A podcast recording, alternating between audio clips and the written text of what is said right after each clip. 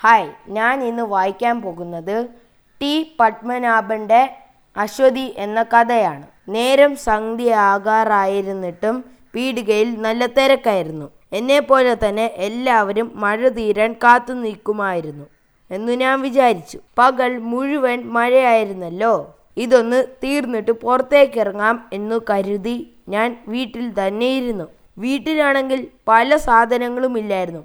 ഉപ്പ് മുളക് അരി ഗോതമ്പ് പൊടി അങ്ങനെ പലതും. പക്ഷേ എനിക്ക് മഴയത്ത് കുന്ന് കയറി ഇറങ്ങി പീടികയിലേക്ക് പോകാനുള്ള ശക്തി ഉണ്ടായിരുന്നില്ല അതുകൊണ്ട് ഇടയ്ക്ക് ആകാശത്തേക്ക് നോക്കി മറ്റൊന്നും ചെയ്യാതെ അക്ഷമനായി ഞാൻ വീട്ടിലിരുന്നു. പീടികയിൽ വന്നവരിൽ കൂടുതലും പ്രായം ചെന്ന തൊഴിലാളി സ്ത്രീകളായിരുന്നു. അവരിൽ ചിലരെയൊക്കെ എനിക്ക് മുഖപരിചയവും ഉണ്ടായിരുന്നു. പീടികയിൽ വെച്ച് തന്നെയും പിന്നെ അവിടെ അടുത്തു തന്നെയുള്ള തീപ്പെട്ടി കമ്പനിയുടെ മുമ്പിൽ വെച്ചും മറ്റും.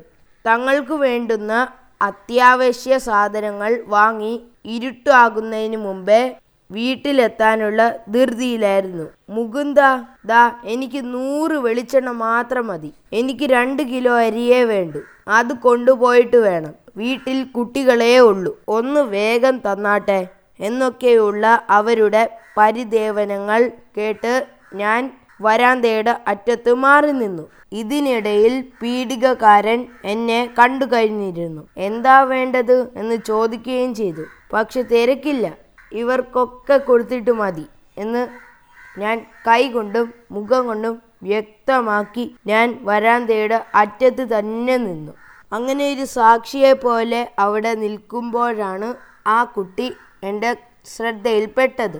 കുട്ടി നിന്നത് എന്റെ വളരെ അരികെ തന്നെയായിരുന്നു. വരാന്തയുടെ വക്കിലുള്ള തൂണ് ചാരിക്കൊണ്ട്. കഷ്ടിച്ച് ആറോ ഏഴോ വയസ്സ് മാത്രം മതിക്കുന്ന ആ പെൺകുട്ടിക്ക് പറിച്ചു നട്ടതിന് ശേഷം വെള്ളം കിട്ടാത്തതിനാൽ വാടിപ്പോയ ഒരു ചെടിയുടെ ദയനീയമുണ്ടായിരുന്നു. അവളുടെ ഉടുപ്പിന് നിറമുണ്ടായിരുന്നില്ല.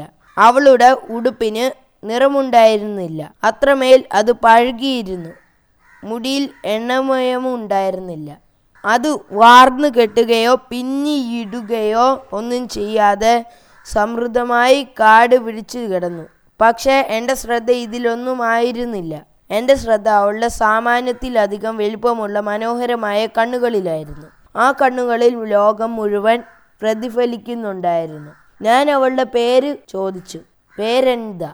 കുട്ടി എന്റെ നേരെ സംശയത്തോടെ നോക്കിയതല്ലാതെ ഒന്നും പറഞ്ഞില്ല. ഞാൻ വീണ്ടും ചോദിച്ചപ്പോൾ അവൾ മടിച്ചുകൊണ്ട് പറഞ്ഞു അശ്വതി അപ്പോഴും അവളുടെ മുഖത്ത് സംശയമുണ്ടായിരുന്നു. ഞാൻ സന്തോഷത്തോടെ പറഞ്ഞു നല്ല പേര്. അപ്പോഴും കുട്ടിയൊന്നും പറഞ്ഞില്ല. ഒന്ന് പുഞ്ചിരിക്കുക പോലും ചെയ്തില്ല. വരാന്തയുടെ വക്കിലുള്ള മേശയുടെ മുകളിൽ ധാരാളം ഭരണികളുണ്ടായിരുന്നു.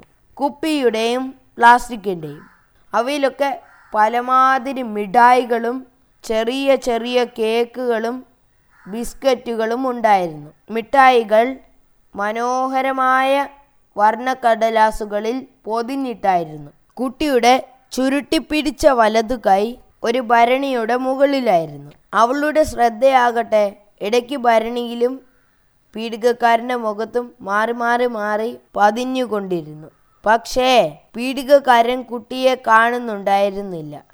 തിരക്ക് ഏതാണ്ട് തീർന്നപ്പോൾ അയാൾ എന്നോട് പറഞ്ഞു കുറേ നേരമായല്ലോ വന്നിട്ട്. എന്തൊക്കെയാ? പക്ഷെ ഞാൻ പറഞ്ഞു അത് സാരമില്ല. നിങ്ങൾ ആദ്യം ഇവളെ വിടൂ. ഇവൾ എന്നേക്കാൾ മുമ്പേ വന്നതാ. എന്നിട്ട് അവളുടെ വലിയ കണ്ണുകളിലേക്ക് സ്നേഹത്തോടെ നോക്കി ഞാൻ പറഞ്ഞു അല്ലേ? പീഡികക്കാരൻ വരാന്തയുടെ വക്കത്ത് കുട്ടി നിന്നിടത്തേക്ക് ചോദിച്ചു എന്താ വേണ്ടത് മോളെ? കുട്ടി അപ്പോൾ മുറുക്കി പിടിച്ച കൈകൊണ്ട് ഭരണി തൊട്ട് കാണിച്ചു പീഡകക്കാരൻ എത്രയെന്ന് ചോദിച്ചപ്പോൾ കൈ തുറന്നു കാണിച്ചു. അവളുടെ കയ്യിലുണ്ടായിരുന്നത് ക്ലാവ് പിടിച്ച ഒരു ഇരുപത് പൈസ തുട്ടായിരുന്നു പീഡികക്കാരൻ പെട്ടെന്ന് പറഞ്ഞു മോളെ ഇതിന് അമ്പത് പൈസയാണല്ലോ. ഭരണിയുടെ മൂടി തുറക്കാൻ പോയ അയാൾ പിന്നീട് അത് തുറന്നില്ല. ആ കുട്ടിയുടെ മുഖത്തേക്ക് നോക്കിയില്ല. എന്നിട്ട് വിശേഷിച്ചൊന്നും സംഭവിക്കാത്ത മട്ടിൽ എന്നോട് ചോദിച്ചു എന്തൊക്കെയാ അരി വേണ്ടേ? എത്ര കിലോയാ? കുട്ടിയുടെ നീട്ടിയ കയ്യിൽ അപ്പോഴും ആ തൊട്ടുണ്ടായിരുന്നു. അവളുടെ കൈ ആകട്ടെ ഭരണിയുടെ പുറത്തുമായിരുന്നു. പീഡികക്കാരൻ പറഞ്ഞതൊന്നും അവൾക്ക് മനസ്സിലായിട്ടുണ്ടാവില്ല എന്ന് ഒരുൾക്കിടിലത്തോടെ ഞാൻ ഓർത്തു.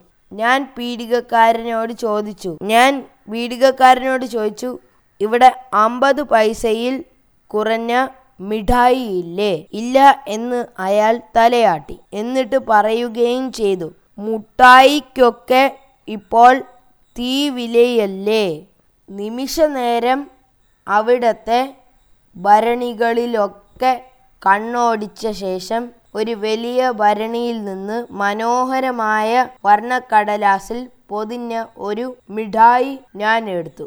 അതിന് അല്പം നീണ്ട ഒരു പിടിയുമുണ്ടായിരുന്നു. ഞാൻ ചോദിക്കാതെ തന്നെ പീഡികക്കാരൻ പറഞ്ഞു അത് ലോലിപ്പോപ്പാ ഒന്നര റുപ്പിയ വില. ഞാൻ ഞാൻ ചോദിക്കാതെ തന്നെ പീഡികക്കാരൻ പറഞ്ഞു അത് ലോലിപ്പോപ്പാ ഒന്നര ഉറുപ്പികയാ വില. ഞാൻ ഒന്നും പറയാതെ ഒരു ലോലിപ്പോപ്പ് എടുത്ത് കുട്ടിയുടെ കയ്യിൽ വെച്ച് കൊടുത്തു. കുട്ടി മടിച്ചപ്പോൾ ഞാൻ അവളെ എന്നോട് ചേർത്ത് പിടിച്ച് അവളുടെ കണ്ണുകളിലേക്ക് ഉറ്റു നോക്കിക്കൊണ്ട് പറഞ്ഞു ഇത് നിനക്കാ വാങ്ങിക്കോ. കുട്ടി എന്റെ മുഖത്തേക്ക് നോക്കി നിന്നതല്ലാതെ മിഠായി വാങ്ങിയില്ല. അജ്ഞാതമായ ഒരു ഭയമോ മടിയോ ആ കുട്ടിയെ പെറുകോട്ട് വലിക്കുന്നത് പോലെ ഉണ്ടായിരുന്നു. എന്റെ മനസ്സ് പൊടുന്നനെ ദുഃഖം കൊണ്ട് നിറഞ്ഞു. ഞാൻ വീണ്ടും അവളെ എന്നോട് ചേർത്ത് പിടിച്ചു പറഞ്ഞു ഇത് നിനക്ക. അപ്പോൾ പീഡികക്കാരൻ പറഞ്ഞു വാങ്ങിക്കോ മോളെ അച്ചാച്ചൻ തരുന്നതല്ലേ? എന്നിട്ട് അയാൾ അത് കുട്ടിയുടെ കയ്യിൽ നിർബന്ധപൂർവം വെച്ചു കൊടുത്തു. കുട്ടി ഒരു നിമിഷനേരം എന്റെ കണ്ണുകളിലേക്ക് സൂക്ഷിച്ചു നോക്കി. അപ്പോൾ പൊടുന്നനെ അവളുടെ മുഖം പ്രകാശപൂരിതമാകുകയും ചെയ്തു. ഞാൻ ഒന്നും പറയാതെ അവളെ തന്നെ നോക്കി അവിടെ നിൽക്കുക മാത്രം ചെയ്തു. പിന്നീട് അവൾ റോഡിലേക്ക് ഇറങ്ങിയപ്പോൾ പീഡികക്കാരൻ പറഞ്ഞു നിക്ക്. അയാൾ ആദ്യത്തെ ഭരണിയിൽ നിന്ന് ഒരു മിഠായി എടുത്ത് കുട്ടിയുടെ കയ്യിൽ വെച്ചു കൊടുത്തു. ഇതാ ഇതും നീ എടുത്തുകൊള്ളൂ. കുട്ടി അപ്പോഴും അവളുടെ കയ്യിലുണ്ടായിരുന്ന ഇരുപത് പൈസ തൊട്ട് അയാൾക്ക് കൊടുത്തു. അയാൾ അത് വാങ്ങില്ല എന്നായിരുന്നു ഞാൻ കരുതിയത്. പക്ഷെ അയാളത് വാങ്ങി. എന്റെ നോട്ടം കണ്ടപ്പോൾ അയാൾ പറഞ്ഞു എന്നാലും എനിക്ക് നഷ്ടം തന്നെയാ. ഞാനൊന്നും പറഞ്ഞില്ല. എങ്കിലും അയാളുടെ മുഖത്ത് ജാളിയുമുണ്ടെന്ന് എനിക്ക് തോന്നി. കുട്ടിയുടെ മുഖത്ത് എന്തെന്നില്ലാത്ത സന്തോഷമുണ്ടായിരുന്നു. പീഡികക്കാരൻ വീണ്ടും പറഞ്ഞു തീപ്പെട്ടി കമ്പനിയിലെ ഒരു തമിഴിന്റെ മകളാ. ഞാനൊന്നും പറഞ്ഞില്ല. പീഡിക വരാന്തയിലെ അരണ്ട വെളിച്ചത്തിന്റെ ഒരംശം റോഡിലുണ്ടായിരുന്നു.